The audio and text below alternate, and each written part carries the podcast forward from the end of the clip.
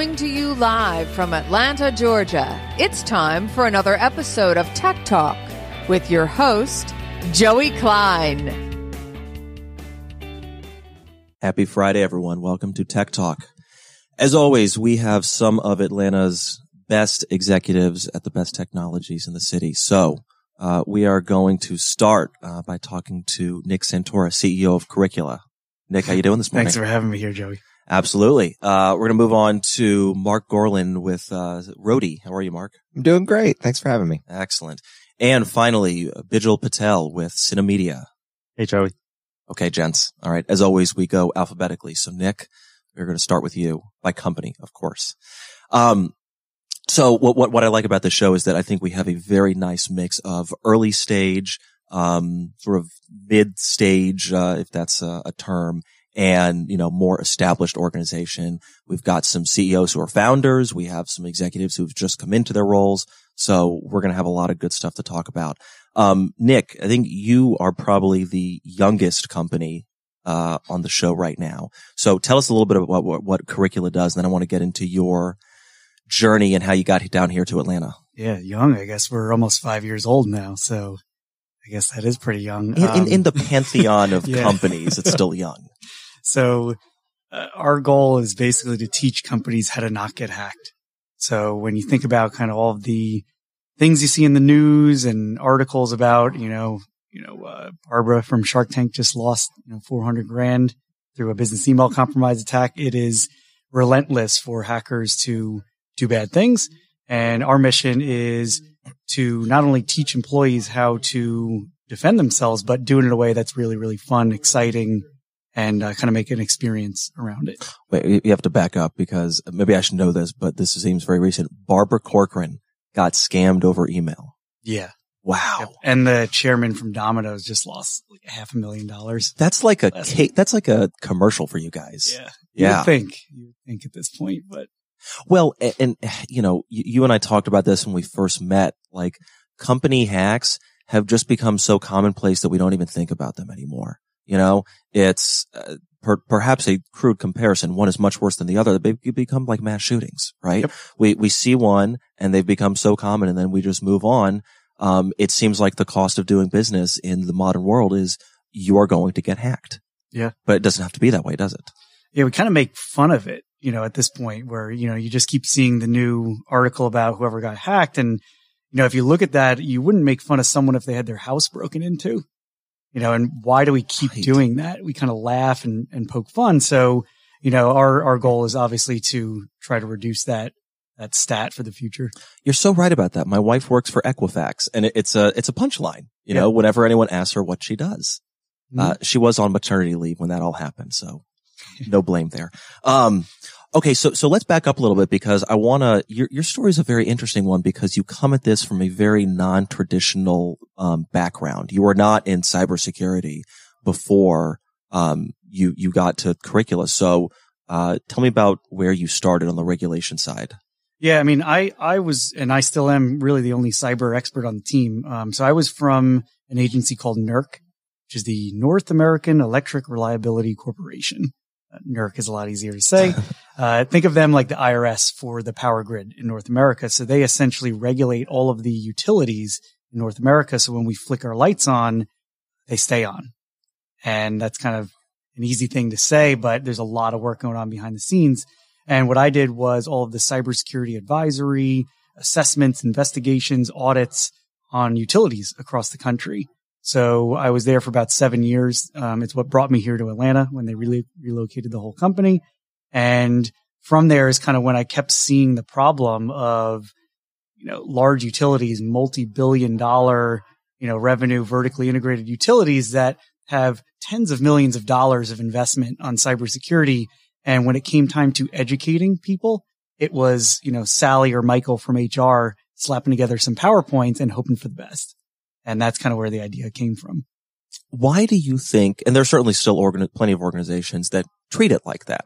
It's, um, you know, it's, it's the same way that I think a lot of organizations treat sexual harassment training, right? There is, um, you know, a, a lackluster video or a presentation with someone who's put it together at the last minute. Maybe some, it's not, you know, people check their phones, they click through it, they eye roll through it, and then it's done, right? Yep. But this is something really, really serious, right? It costs companies tons and tons of money. Why is this something that so many organizations treat in such a cavalier manner still? It's, uh, you know, you look at the IT departments and it's kind of a joke that they wear many hats. You know, they have to do everything. And by the way, you have to be a professional educator for all of your employees. And typically it's kind of a check the box type exercise. And we have to realize at this point, it's no different than the analogy of if I was hired to be the personal trainer for that organization to make everyone a healthy person. If I were to come in one time a year for a half hour and tell you to run on a treadmill in December, and then you run on that treadmill, you get off, you eat a salad, and I say, you're good. You're going to be fit for the entire year. See you later. You know, I'll take my two grand as a personal trainer.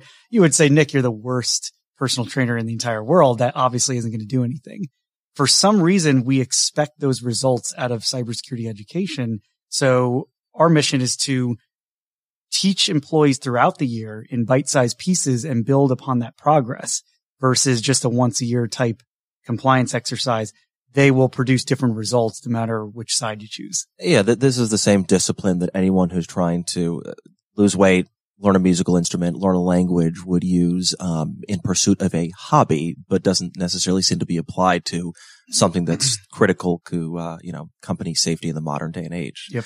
So uh, obviously, I want to get to exactly how you keep up that regimen throughout you know uh, the year, and of course beyond that. But so you were at this regulatory agency. Mhm. You started to determine you know holes that you saw and what was the jump from there from working in a regulatory agency, which is a very, um, let's call it traditional bureaucratic organization Yep. to saying, um, I'm just going to drop everything and start my own company. Yeah, I mean, uh, after I kept seeing the problem over and over and over again, no matter whether it was a small municipal or a large, um, you know, publicly traded utility, it kind of just kept dawning on me. Why doesn't someone just focus on this? And, you know, there's a couple training companies out there, but it's all the same thing. It's just narrated PowerPoint. So when I looked at that, I, uh, you know, flew home for, for Christmas that year and I was talking to my buddy about it. I said, man, there's a new set of regulations coming. No one has a clue how to abide by these. And I helped write these regulations with the industry and I taught the auditors on how to audit those regulations. So it was kind of a unfair advantage I felt that I had. And from that moment, I said, well, if we just do it, they're going to have to buy something. They have a law saying they have to do it. So whether it's good or not, it's one of those things that it just needs to be done. So whenever you think of an idea or build a business around timelines, regulations, things that are pressing needs for a business, it makes it a lot easier. So from that moment, we just kind of sat around. I said, well, I'm just going to pull all my money out of 401k and make it happen. So that's what we did. And so the, the business started as you are focusing purely on these organizations that have to put some sort of security regimen in place because of, um, you know, because of law, but it has grown far beyond that. Yep. Yeah. That was our um, primary focus. And then I'll never forget our first sale was uh, at the end of 2015 in our first year. And um, they were purchasing the, the product that we were making. And on the phone, you know, I said, Hey, well, you also have to do this security awareness stuff. Would you be interested? We have that too. And go, yeah, yeah, sign us up for two years that. Awesome. I hang up the phone and you know, I think to myself, yeah, we just got our first sale. This is crazy. What I realized was we barely even finished the first product. And I literally just invented the second product on the phone with them. and we had two months to make it, deliver it. Otherwise we were for sure going to get sued because they are relying on us for compliance. So Well, there's nothing like staring down the barrel of a potential lawsuit to Yeah. motivate to deliver, right? Yep. Okay. So you didn't get sued. Um, and you were able to deliver and, and, and now that piece of your company, which, you know, was somewhat of a, not an afterthought, but, you know, was, was sort of sold at the end of your first call has really become the basis for your organization. Yep. Yeah. The exact model of that side project flipped into our primary growing everyday business, which is used by startups here in Atlanta all the way to the largest Fortune 50 companies in the, in the world. And it's uh, exciting to see kind of the different verticals and industries, although they're protecting different data problems and assets. uh, they still have to deal with employee education. And that's just something that we've really looked forward to is expanding because there's no boundaries for us. So the, the uneducated, um, might, you know, look at the landscape in Atlanta and understand that we're a really good town for cyber. Okay. And you could probably look at a bunch of different organizations and the headline of their website is that they were, you know, work in this field. And you could think, well, you know, there's a bunch of, there's a bunch of companies that do something similar. Okay. Um, help the listener understand why what you guys are doing is a little bit different than your traditional cybersecurity organization and then walk through, you know, imagine where, uh, you know, organization X with, uh, you know, I don't know, let's call it 20,000 employees across the country. How would we actually utilize curricula to, uh, you know, help it keep us safe? Yeah. So, you know, at the end of the day, if you're a 20,000 person company, the IT team, the CISO has a responsibility to educate employees on basic practices of how to defend themselves, uh, and meet compliance. So for the most part, you could just write an email that says, please don't get hacked employees. Send it out. You're good. That meets compliance, right? But we all know that's completely ineffective. We're just doing it to get through the regulations. So kind of if you look at what our, our experience turns into is we looked at all the death by PowerPoint stuff, all the boring kind of nonsense that employees are wasting their time with and flip the script. So instead of focusing on just the IT person and their job, why don't we actually talk and have a conversation to the employee and make that a little bit more fun than death by PowerPoint? So essentially in our platform, you watch a series of heroes and villains and stories that get delivered almost like a Netflix model throughout the year. And in those stories, those episodes, we call them, uh, you watch characters go on adventures and get hacked. And you learn about different ways that uh, these characters are getting duped in, in certain attacks and learn how to protect against those attacks yourself. Then you start to resonate with those characters and start to, you know, enjoy kind of the whole experience. People use those characters as their Slack icons. They talk about them in hashtags and communications. Um, but then the crux of all of this is, although this is great as, as, you know, delivering content out throughout the year and we supply all that with a very high production value, uh, the biggest component of our platform is our phishing simulator. So essentially it allows you to hack your employees in about 30 seconds and send out a simulated phishing attack to see which employees may or may not cause the next data breach for your company. So from there, that is lights out the most eye opening experience because if you haven't done one of those before, you send out an attack, you pick from a variety of scenarios inside of our SaaS platform, hit a button, the, the platform starts shooting out these emails. And when an employee receives an email, you know, they can click on it and say, Oh, this is my, um, you know, someone just logged in my AWS account. I'm a sys engineer. They just logged in my AWS from Russia. I'm going to go, you know, block them out, do something like that. And that'll actually have an option where you can even send them to a fake landing page, like you're logging into your AWS account. Um, so we capture all of that data along the way. And then right at the tail end of it say, Hey, by the way, this was actually a simulated test by blah, blah, blah company. Um, if this was real, this could have been pretty brutal, but we're going to teach you how to defend against these in the future. Um, now the big spin that we put on all of this is instead of that boring experience, which isn't really that boring, um, we also put a character in there. So when you get caught by a phishing test, you actually get caught by Dee Dee. And Dee Dee's our five year old villain AI hacker. And she's actually the one sending out these simulated tests all year long. So now as a community in your company, you're working together to defend against Dee Dee. And who wants to get hacked by a little five year old girl ever again? Um, so yeah, that whole experience kind of brings it all full circle for the employees. Now it creates some memorable experience that um, changes the entire dynamic and culture inside of a company literally overnight after running one test. So uh, IT department is basically able to identify the weak links right. very, um, you know, with essentially complete accuracy and then figure out who needs, you know, a little bit more training, um, to not fall for it next time. Yep. And the good ones. So yeah. a lot of times we just focus on the people who are behaving poorly and, and focus on hammering them with, you know, uh, remedial training and all these bad terms that are used in our industry. Why not focus on the people doing really well? like the fitness stars of the world, the super athletes in your company, we want to reward them and show that everyone else can be like them. And our industry has never been focused on this problem in the right direction. It's always been negative behaviors and reinforcement of negative behaviors. So, um, we're, yeah, focused on the fun side of the, the fence. Sure. Take, take the best practices from the top 10, 15% that you can then use to bring everyone else up to their level. Yep. Interesting. So what, what, what happens long term, right? You know, hopefully if you're uh, successful with a client, you are minimizing the people who fall for it, you know, over time. But I imagine we've got a 20,000 person organization. You consistently have new employees that are being onboarded. I imagine the goal is that this is part of the onboarding process. Yep. Yeah. So, um, no matter how big or small the company, employees are always churning, coming in and coming out, new employees coming on. Um, besides that, there's also the regulations in place that are saying you must do this every year. So you have a policy procedure saying that. Um, and then on top of all of that, the threats don't stop. So although what you see today may seem difficult to dodge, uh, wait until you see what's coming.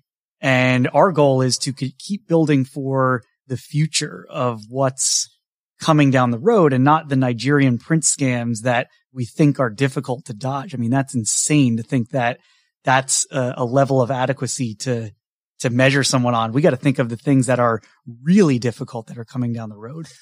That's an interesting point. It, it almost makes me think of like the action movie where they turn the criminal at the end to work with the FBI to help identify, you know, future threats. Like how do you as, you know, well-meaning corporate citizens keep track of like the front lines of what a hacker could do that could be super destructive?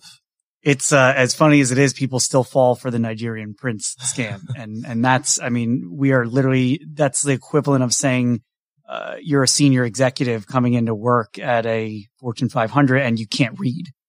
like that, you would laugh at that. You say, that's insane. There's no way I would have that person running my organization. So we need to really level up our competency uh, across the board. And we're kind of starting with baby steps here. In the platform, you have difficulty of scenarios. So you can do everything from, Hey, you just got a, uh, an Amazon box. It's just a plain text email with a link saying click here. People still click on that. Um, the curiosity kills the cat. So we have to teach people to not use their email as a trampoline and to use email as a notification system to use critical thinking and apply that to, well, is this real? Let me go to the actual service or product and see if that's a real thing. Um, but this takes time. It takes an entire program and someone like yeah. us to you know, be a regimen that is followed. And if you stop following that regimen, you lose results. So like you were saying is that, well, what if I, I'm successful and it's is working really well? Well, that's like going to the gym, getting really pumped up and you're super strong. And then you just stop going to the gym and stop eating well you know, the results will disappear and you'll be back to square one.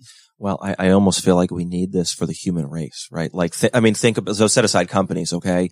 Think about all the teenagers out there with phones who just by simple lack of experience in the world, you know, they have not seen enough potential scams to understand what is a scam and what is not. Yep. Now, granted, you know, they probably have, you know, less access to sensitive information and bank accounts than an adult would, but still very dangerous it's pretty sad when you um, go through an experience, and that's sometimes what it takes for us as humans to make a change in our lives. So after you get into a car accident and you're hurt severely and almost pass away from that accident, it changes your life for the better because now you're a safer person. You understand the risk. Same thing applies with all of this cyber stuff that we hear about. You keep hearing about it in the news, but until it happens to you personally, is when you actually make a significant change in your life. We try to become that story ahead of time so you don't have to have one of your own. Yeah. So you moved down here from New Jersey primarily because your organization moved to Atlanta. Right. Um, but when you decided to start your own company, you chose to stay here. You didn't go back to the tri-state area. Talk to me about why. What what is it about Atlanta that you made it made you think that it was this is a good place to start a company? Yeah, I mean, so I was here. I love the city. Uh, there's a lot of energy. Met a lot of great people here, and I had a, a friend Jeff who's over in the Atlanta Tech Village. Um, and he said, "Hey, you should come by. This is where I work." Okay, you know, came by one day, see people riding around on scooters and wearing t-shirts and stuff in the middle of the day, and like, this is crazy. I mean, I'm wearing you know suit and tie every day and very formal. Cor- I call it corporate clowny. Uh, and then you know, I come in and I see, well, this is what people do every day. This is what is like, yeah, yeah, this is their jobs. So I think that really opened my eye of capabilities of what I wanted out of my own life. And then ultimately fast forward a few years later, that's where we set up our headquarters. And, and you recently had a uh, very successful experience at Venture Atlanta, didn't you? Yes. Um, yes, we were on, uh, we bootstrapped our company from ground zero. So we, for five years, we ran off, you know, the Bank of Santora at the, the 401k. And, uh, we just built a real sustainable business solving a real problem, which a lot of companies just don't do. They just look for VC money and grow, grow, grow and, um, hope for the best and wind up owning nothing of their company. So we had the exact opposite mentality uh, towards the uh, kind of middle of last year is when we realized that, well, I get it. I understand why people raise money in certain situations because it's almost like uh, walking to your destination versus jumping in an Uber. You can get there much quicker uh, with, you know, without sweating, you know, by getting to your, to your end uh, goal. So for us, we were kind of at this teeter totter of, well, we know right now we just need to get salespeople on our team. We don't have any salespeople and we are run 100% on inbound leads only, hundreds and hundreds coming in every month without any sales team. So we kind of recognize the problem of, well, we need to grow our resources dramatically if we want to grow this company. And um, that's when we went out in the market. We went to Venture Atlanta, went on the ATDC road trip to New York to Boston. I met face to face with almost 60 VCs, um, as well as the hundreds, if not thousands that have seen us in conversation ultimately landing on the right partner because we had a lot of leverage in our conversation. We knew who we wanted to partner with. Um, so ultimately we landed with RCP Equity, which is a, a group that was recently founded because they sold their business, uh, AppRiver last year for mm. about 275 million. They bootstrapped that company. So it was, uh, exciting for us to see another person that's kind of been in our shoes and wanted to help out uh, again. So we could not be happier to land the group that we landed with. That's a great success story. Um, so if anyone listening wants to learn more about curricula, how do they get in touch with you? They can uh, email me, nick at getcurricula.com or just go to our website, getcurricula.com. Okay. Great. Nick, thanks for joining us. Awesome. Thanks for having me. Absolutely. Marc, how you doing? I'm good. I'm needing to go back home and delete that email from the Nigerian prince. you know, I'll, I'll, bet a lot of people have just stopped listening altogether and are scrambling on their phone right now.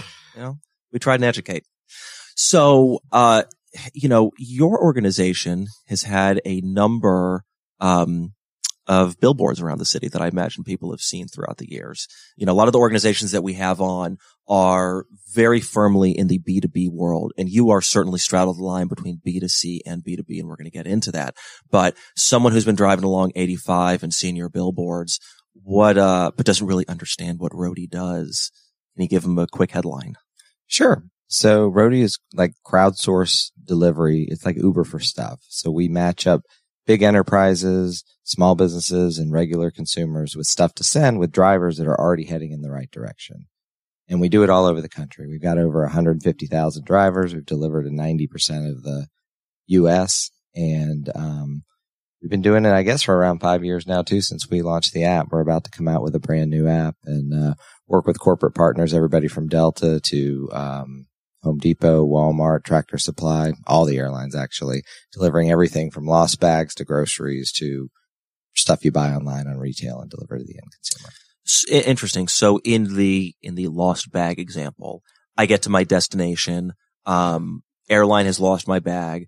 I can either wait around and file a complaint and wait for hours. Um, you know, I can go to my hotel. I might have to go back to the airport when the bag ultimately arrives in your scenario, your drivers partner with Delta and someone who's coming the way of the airport picks it up and basically just brings it to the person wherever their final destination might be. Is that the gist of it? That is. I mean, historically, it's taken six, eight, ten hours, three days later, as most of us know, to get their bags with no visibility to it. Yeah. We've really unlocked that process and used the community at the airport. So the pilots, the passengers, the flight attendants, the bag handlers, the guy that works at Hertz, the lady that works at Burger King, this whole community of people constantly at the airport that are leaving and going to the same neighborhoods and communities where you live, where your hotel is, and bringing your bag a lot faster. Right now, we cover nearly 75 airports around the country with Delta alone, and, and that's not even including all the other airlines we work with.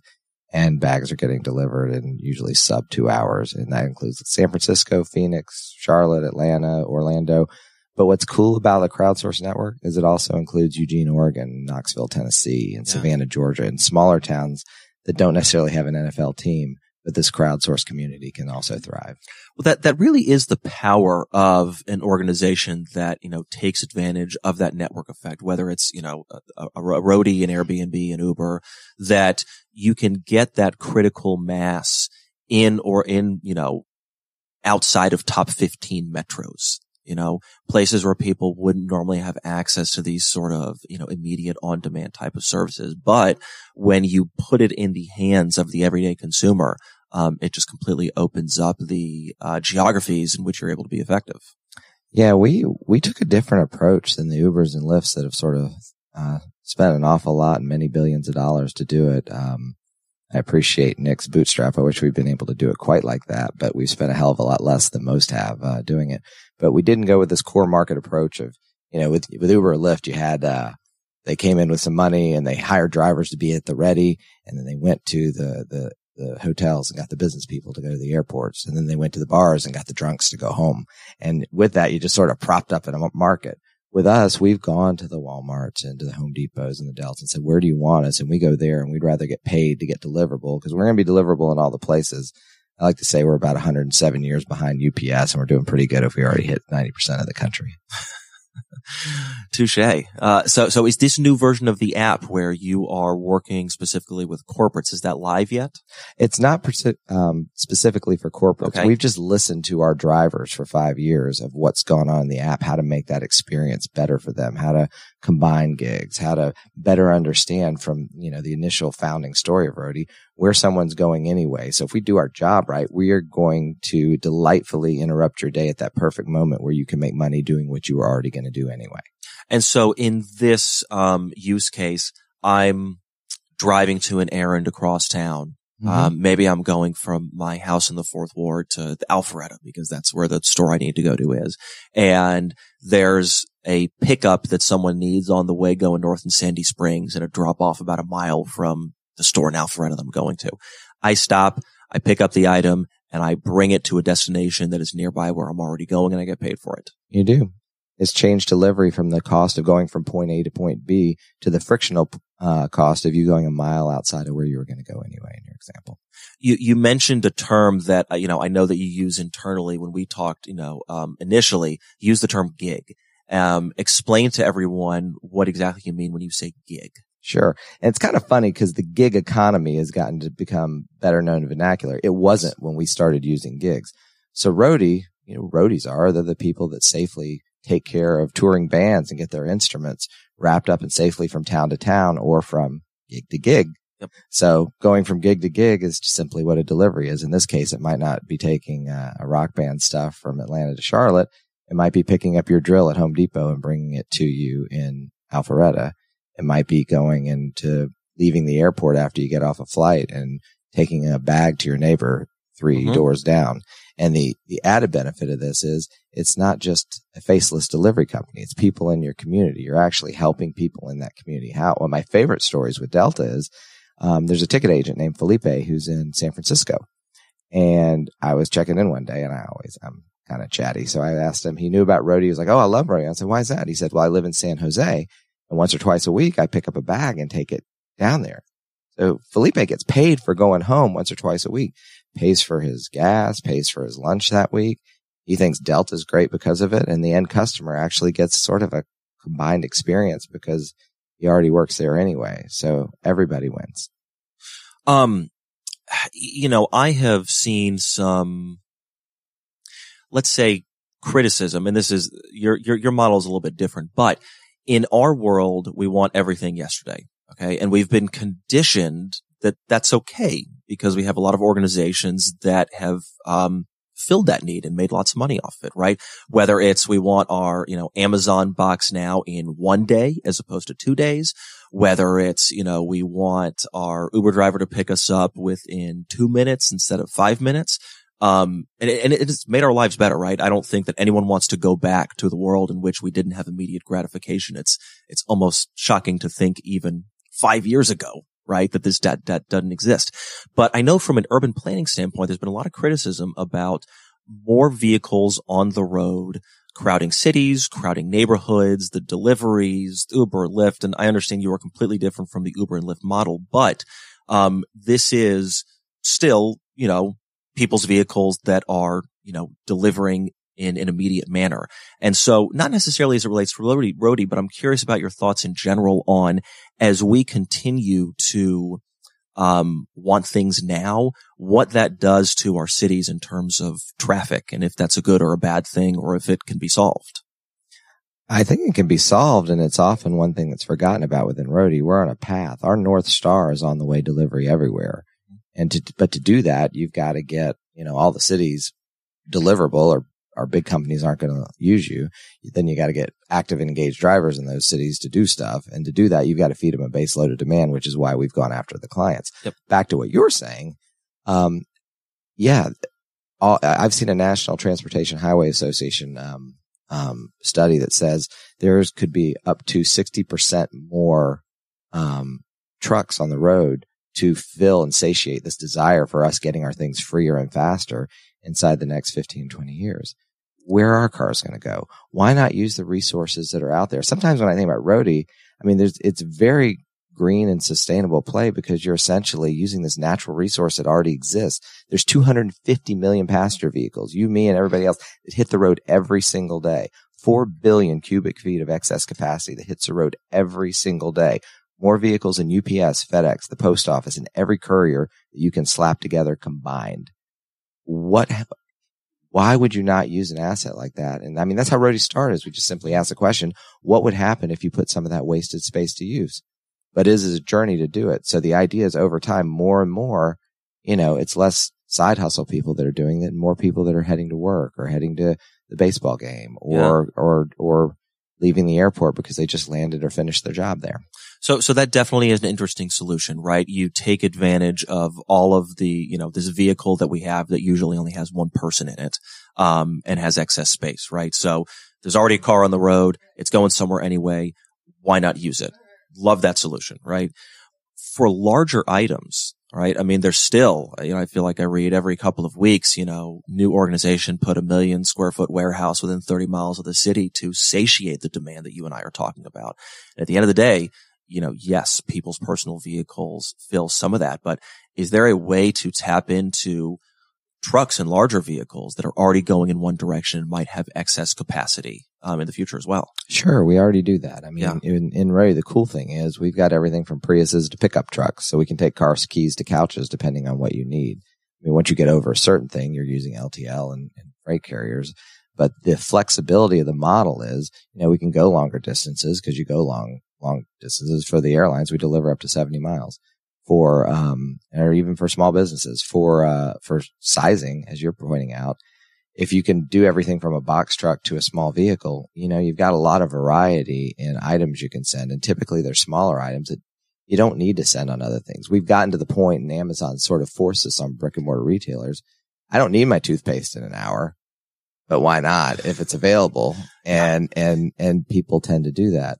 And, you know, brick and mortar retailers have the advantage of actually having stores closer to their c- customers, you know, with a larger variety of products than, than Amazon might have. They need to use that ground game advantage to sort of take back the upper hand against, uh, the e-commerce provider in Seattle that everybody is sort of trying to catch up to. Sure. It's not even speed. It's optionality. It's, it's, it's figuring out that some days I might want that chair delivered tonight because I have a party going on. And sometimes I might want it on Saturday morning because that's when I'm going to be home. It's, uh, it's very akin, if you want, to Netflix when it started out. Sure. When, if you remember, would you ever get the DVDs? Oh, yeah. Uh, when they came in and then they switched to streaming? It wasn't popular. Um, it took a while. They put Cheers and Friends and all these shows on there and they gave optionality of content. And then you created the binge watchers. Everybody wanted Netflix and chill. There was stuff there to actually do. Um, e-commerce providers have known this forever. That's why they've always offered like, you know, ground or you can go with two day if you need it there faster and you're willing to pay more. And I think that's what retailers are figuring out.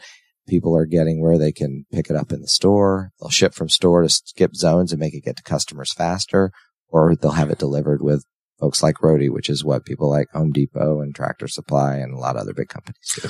Absolutely. And look, I, I think we're all, we all enjoy the world that we're living in now. I do fear that we're getting to a place where no one has any sort of incentive to try and plan ahead for anything. And, and certainly we, people have emergencies, right? People have things they need immediately. Um, we've just all gotten extremely impatient. You, would be surprised though. I, I, I, do feel that in the sense of in sort of, you know, oh my gosh, my, my first world problems are so, so much. And I get the things said with my kids, but a few weeks ago, I was going to Athens for an event and, um, on the way there with my COO, CMO, my kids were in the car and there was a Walmart gig and we deliver for Walmart in over 10 states. It's groceries. So I was like, let's just do this gig on the way there. So we roll up in my expedition to the Walmart in Athens. Um, and pick up a ton of groceries, take them to the small apartment as we're heading into town. And there's a lady named Lisa there. And I ask her, oh, was this helpful? Do you like it? And Lisa's like, it, it, we can't live without it. And what do you mean? She goes, well, I'm legally blind. My, um, my, uh, father is disabled and lives here with me. My husband's the only one that works. And without this, this is saving our lives. This is not solving you know, some minor convenience, yeah. it's almost impossible for me to go get the store.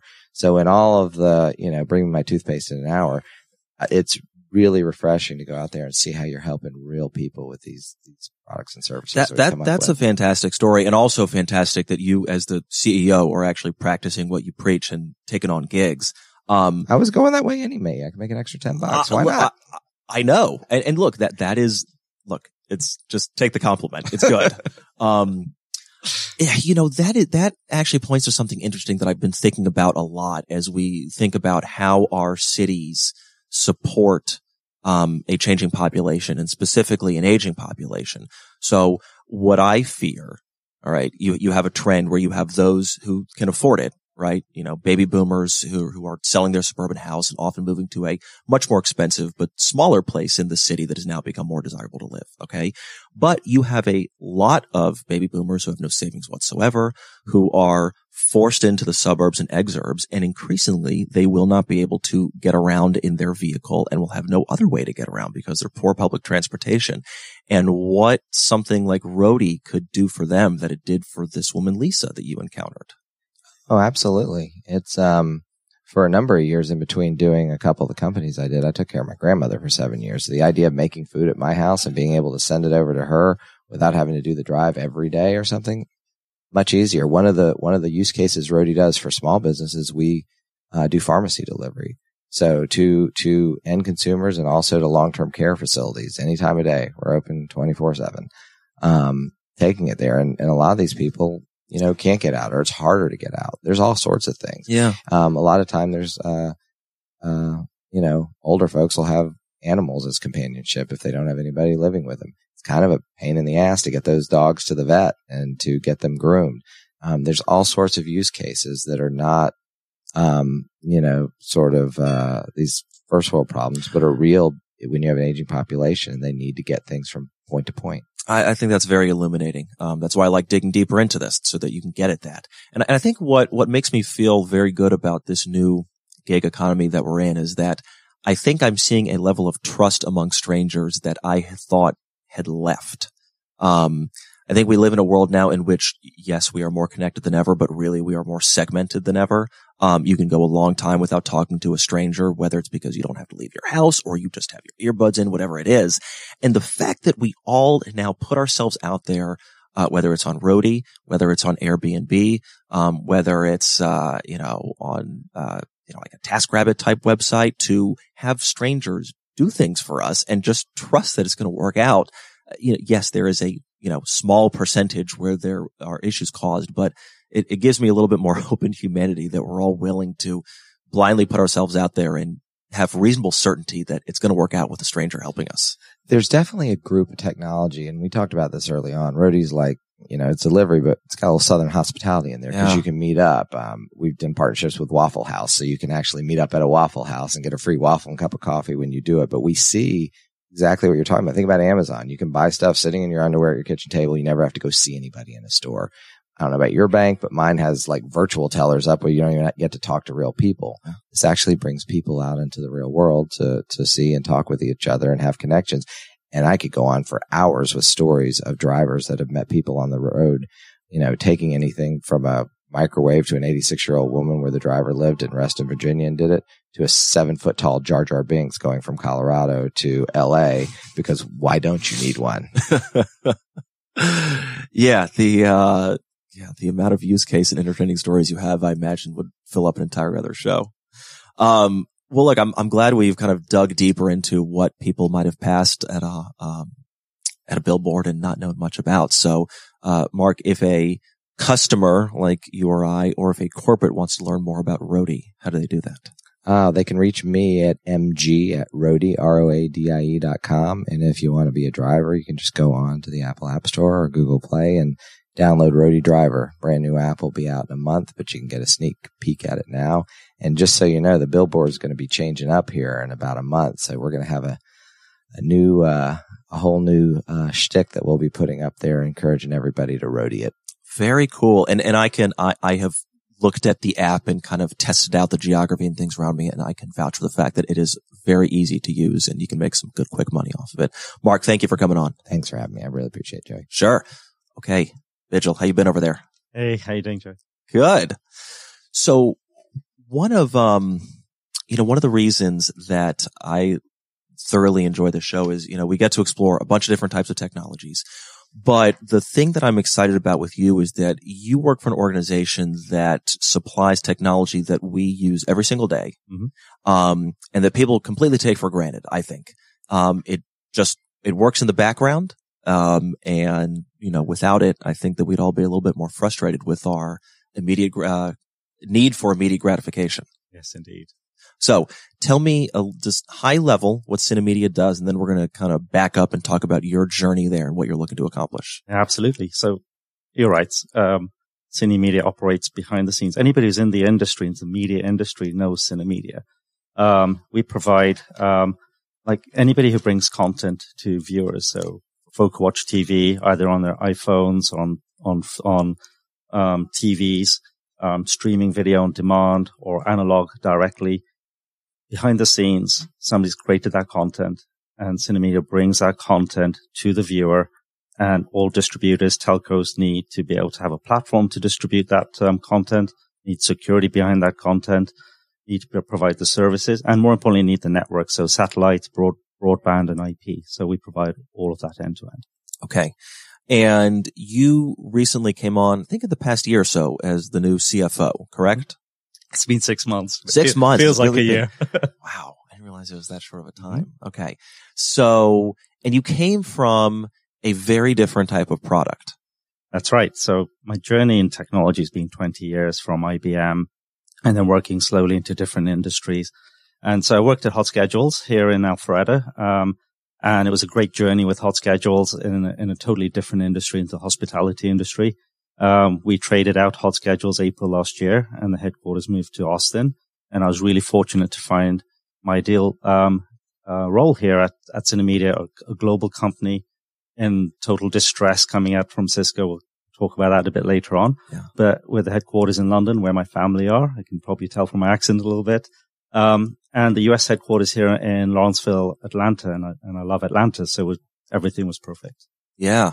Well, and I, and I am curious to get into the Cisco side of things because, um, I, I, I think that stories of organizations in flux is an interesting one. Um, it's a challenge. It can be stressful, I imagine, but, um, it's a opportunity to make your mark. And so you have an organization that was recently spun off from Cisco, you know, obviously, you know, extremely well known, uh, you know, large, you know, Fortune, I assume Fortune 500, if not Fortune 1000 at the very least.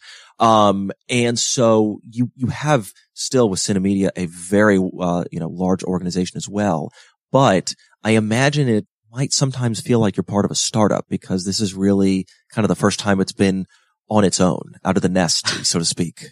Absolutely. So prior to Cisco, most, most folk may know NDS, um, as one of the companies that Cisco bought together with Scientific Atlanta based out, um, in Mhm. Lawrenceville. So Cisco acquired both those very mature com- companies, bought them together under Cisco, and then, you know, f- a few years later, spun that out as Synamedia. And so essentially like a 30 year old company, unlike my colleagues here earlier today. And, um, we've got all the mature processes and, and depth of customers, large customers globally, but it feels like a startup because we came out with no infrastructure, no IT infrastructure, no CRM, ERP. Um, basically, Cisco said, here you go. Go set yourself up from scratch, right? so it's like a 30 year old man coming on the streets with nothing on and saying, Hey, how do I set up myself for success? Um, Yeah. That's the challenge we had for the last year and a half. So, so what have you been spending much of your time on the past six months? So the key goal here was to um, get divorced from Cisco as quickly as possible. So they provided some transitional services. So the first goal was to stand up the company. So we have um, a great infrastructure now put in place, although it's in, in its infancy. The next goal was to stabilize the company. So take a look at our IT infrastructure. We provide mission critical software to our telcos and broadcasters and providers so that your viewing experience is seamless. And so we need to make sure all of the infrastructure in our business was set up, but with the primary focus on our customers. Um, and then the next part of our, our growth phase will be around growing the company and helping our customers grow their revenues. You'll be keeping an eye on the news around what's going on in the um, in the industry, and we want to t- stay two steps ahead. Whether that's switching from analog viewing to streaming video on demand, to security and the importance of security, as we heard earlier, um, and protecting your content. Um, so Synamedia's role is to stay two steps a- ahead of what's going on in the industry and provide our customers a way to continue to help them grow their revenues as well. Well, and I imagine everyone and their mother now getting into the streaming game certainly helps Mhm. that. Oh yes, I mean there's certainly the industry is transforming. It started transforming about five years ago, um, and with Netflix coming on board, and then Apple TV, Disney just launched its own channel. So over the top is certainly changing the way um, the pay TV industry is moving. The pay TV industry is evolving to include the over the top solutions. So you may now buy a bundle which includes your broadband plus over the top to try and make it easier for the consumer to search for the content that they want to see. You don't want to go and search 15 different, you know, over the top providers. You'd rather like hit a button and say, find me that movie and it will go and search across your entire base and say, yep, I found it. It's here. It's in Amazon Prime or it's in Netflix. What- One of, one of the better jokes I heard recently is that the, um, the best show to watch on Netflix is someone searching for 40 minutes for what to watch on Netflix. That's right. That's exactly right. Um, no, I mean, like, honestly, I think if you think, um, forward five to 10 years, the industry will have transformed completely. Um, and we're going to help those broadcasters, especially large US telcos, um, with that transformation. Well, and this is the, um, I, I- there's no way that I'm the only one who does this, right? This is the struggle. You wonder if a movie or a show is on a streaming platform. You, as opposed to going to all those that you have and scrolling across and typing it in awkwardly, you go to Google and you figure out where it is, but then that doesn't do it sometimes. And, Right. you know, more times than none, you either, you just end up dropping it. That's right. And so some of our, um, especially U- US broadcasters who's lead, who are leading edge on this will have a pay bundle for you and they'll include the over the top solutions in their pay bundle. And I enjoy that with the, with the provider that I have. Press the voice button on my remote and say, find me this movie. And it'll give me all the options, whether it's free or I have to pay for it. And then I just click a button and start watching. you know, one of the more interesting technologies that I learned that, that your company is behind when we first spoke about this is, again, this is what I love this, right? We have so many things in our lives that we just don't know. We don't even mm-hmm. think about them. But when you pause a show on one television and you go into another TV and start it back up, Yeah. the fact that we are just so spoiled to have thought that it's just magic that, and it does seem like magic that it does that, but that's your technology. Yeah, that brings chills to me all the time when I think Yeah. about the complexity of what needs to happen so that you're watching a movie in, in the basement of your house. You pause that, you get on a plane, you float, fly to another country. You might start watching that movie immediately on your iPhone and there's zero latency. You just immediately picks up from where it goes and it feels like magic. But the technology behind that is super impressive and complex. To imagine that the, the the distribution on your TV, on your 4K TV at home is different in terms of the media format for your iPhone, but everything happens behind the scenes that it becomes a seamless experience for you as a user. Yeah, it's just unbelievable. That and also the the uh, the one I thought was additionally very cool is when um you know now uh on the scene right you know the the scene you can scroll up and you see the actors That's right. right and and the fact that it's not only is the information there but it changes scene by scene, right? It, I, it, identifies who the actor is in every different scene. Absolutely. There's so much innovation that goes on with our R&D teams here in, in, in Lawrenceville, as well as across our development centers in Jerusalem and Bangalore to make the user experience as good as possible. And we work with the content providers to do that and the telcos because everybody's trying to find a differentiation point here. But More importantly, how do we make life really easy for the, um, user? And that space keeps innovating from the swim lanes that you see on your screen. If you watch too many action movies with a particular actor or actress, then that becomes your top mm-hmm. preferred pick. We write all the algorithms behind the scenes that we, we allow them broadcasters to dial those algorithms up or down to differentiate for their consumer base. Um, and we'll continue innovating. It's it's a fun world to be in. So I'm I'm curious as to the the breadth of your universe, right? So when we're talking to Nick about curricula and the organizations that that technology can apply to, it's a very very wide universe.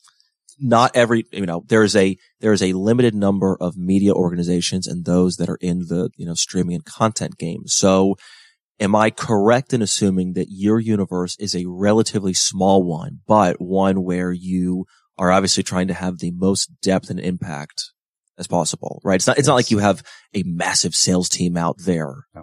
yeah. Now we have a very well established customer base already. Um, and we continue to acquire new customers as they come on and get to a certain size and scale where it really matters that you've got low latency, that you've got mm-hmm. security of the content, that somebody spent billions of dollars making a movie and then you're, you're securing that movie all the way through the channels because the moment that movie gets out there and is pirated has no value sure. because then anybody can watch it for free and it has no value for the guy who produced the movie, nor does it have value for the content provider who bought those movie rights or for those original content um, providers nowadays. So you see Apple and Disney, Netflix all, um, making their own content. They spend a hundred billion dollars a year making their own content and they need to secure that and provide that in a safe way. And we help them to do that. Yeah. So you mentioned a number of different locations in which you have offices that mm-hmm. range from here in Atlanta to Israel to the UK. Um, how is this legacy Cisco that you, you know, you had offices there. And so that is just kind of how it's always been. Was there a strategic reason for talent in those organizations? Actually, uh, countries? Yeah, it was um, pre Cisco actually. So okay. um, NDS Scientific Atlanta had um, built these centers. Um, and the centers like in Jerusalem built for their innovation, their thought leadership in this space, in Bangalore as well. Um, Scientific Atlanta had their center here in, in Atlanta where you can access a lot of talent. Um, so those are strategic decisions made way before the Cisco days. And we've taken, I've taken a fresh look coming in as the incoming CFO. What, what should our facilities landscape look like? What should our head, headcount look like across the company? And really, we've got the best locations from Costa Mesa on the west coast of, um, of America all the way to um, Hong Kong and China as well. So mm-hmm. we've picked locations. Also, we've got to be in certain geographies to reduce the latency we talk about. So mm. to provide excellent services within the, the various regions that we operate in. Got it. Okay. Um, I'm, I'm also interested in how you build a culture across all those different geographies, especially with, you know, you're already building a culture with this organization being, as you said, a 30 year old man pushed out onto the street. Um, but also you're bringing together very different cultures from around the world. I think there are multiple cultural challenges in the company that I've, I've observed. So you've got the old NDS culture, um, you know, came to market in a very fast paced, um, period where there was a lot of innovation. You had Scientific Atlanta, highly acquisitive as well, totally different culture. Combine that with a Cisco culture on top when both companies were, were bought. Um, really cash rich companies at this point in time when Cisco sold to the media, were PE backed um, slightly different environment to what they've used they were used to before. Um, uh, so trying to be more frugal, think about the debt we've taken on to try and grow Synamedia and, mm-hmm. and become the best that we can, uh, together with all the, the geographies around the world. And how do we bring a, a unified Synamedia culture but still respect and enjoy the, the various regionalization that happens um, around the world. Sure. H- how much of your time is spent traveling to different offices as opposed to here in Atlanta? so I spend about, I try to spend two weeks in, in Atlanta every month and then two to three weeks wherever the company needs me to be. Sure. So uh, a lot of travel at the moment, but I'm still on a voyage of discovery. Are you, are there acquisitions on the horizon or right now you're really focused on let's, uh, you know, make this organization as is the best it can be? You know, there are, there are lots of companies would love to tuck in. Yeah. Um, my main goal right now is to stabilize the company so that when we do go on our acquisitive path, we're able to plug and play in. So that's my background. I can think about operational effectiveness as a CFO in the tech industry. What does good look like? So I have a clear line of sight of what I want um, to achieve within Synamedia from an infrastructure perspective and then go on to the um, inorganic growth strategy and, and, know that we can absorb that. I'm curious from a talent perspective. Um, we're talking about very complex technologies, mm-hmm. right? You know, the, the technology that it takes and research and development that it takes to understand how to reduce that latency. Um, I can't imagine is something that, you know, a young coder out of Georgia Tech while they probably have the, the smarts the capability, have a ton of experience with. How do you go and find people who are right for your very, very specific type of technological needs? So this is a, an immediate problem that we're facing. So if you look across our engineering teams and our service delivery teams, we have a lot of tenure, a lot. Like once you're in this industry, you love it and you stay for a long, long time. The challenge that we now have is how do we bring in fresh talent, both in our dev centers as well as here in Atlanta, and help them, uh, young developers find the right niche within Synamedia and help them grow their talent. Um, so you're right, Joe. We're going to um, have some more early in career uh, opportunities, and we still need to establish a, a, career path for these folk inside a very mature company that's still innovating, but innovating on solutions that are well known and well trodden uh, on a well trodden path. Sure, and, and and look, I imagine that as someone who runs an organization, it is nice to not have a ton of turnover in the folks that make your technology possible. But yes, at a certain point, the bill comes due and yeah. you've got to find someone to take their place. That's exactly right. And to be honest, um, there are new applications and technologies out there today that we could still take advantage of. And mm-hmm. we had, you know, two, two folk here have been in the, in the industry for five years, bringing some very cool innovation to, to market. And I feel that when we bring in graduates from Georgia, you know, any of the Georgia universities or in Jerusalem or in Bangalore, that they're bringing with them, you know, what's going on new and fresh in the industry and some new ideas is what we need to help us keep, continue to stay ahead of the industry, continue to stay ahead of our security requirements, um, and also to be in tune with what the market needs. And I feel like that um, thought leadership will continue to get renewed as we hire good top talents into our organization. Well, so if, if someone out there is um, talent looking, um, or just someone who has found this technology fascinating and wants to learn more about it, how do they get in touch with you? Well, we um, encourage folk to go onto synamedia.com um, as a first place to look in and understand what we do as a business. We have all our job postings up there as well, all around the world. Um, and of course, they can always reach out to me at bpatel at synamedia.com. And just to clarify for everyone, Synamedia is not spelled how you think it would be. It is S Y N A. Yep. S Y N A M E D I A. That's right. Bijal, thanks for joining us. Thank you, Joey. And everyone, thanks for listening to another episode of Tech Talk. Have a great day.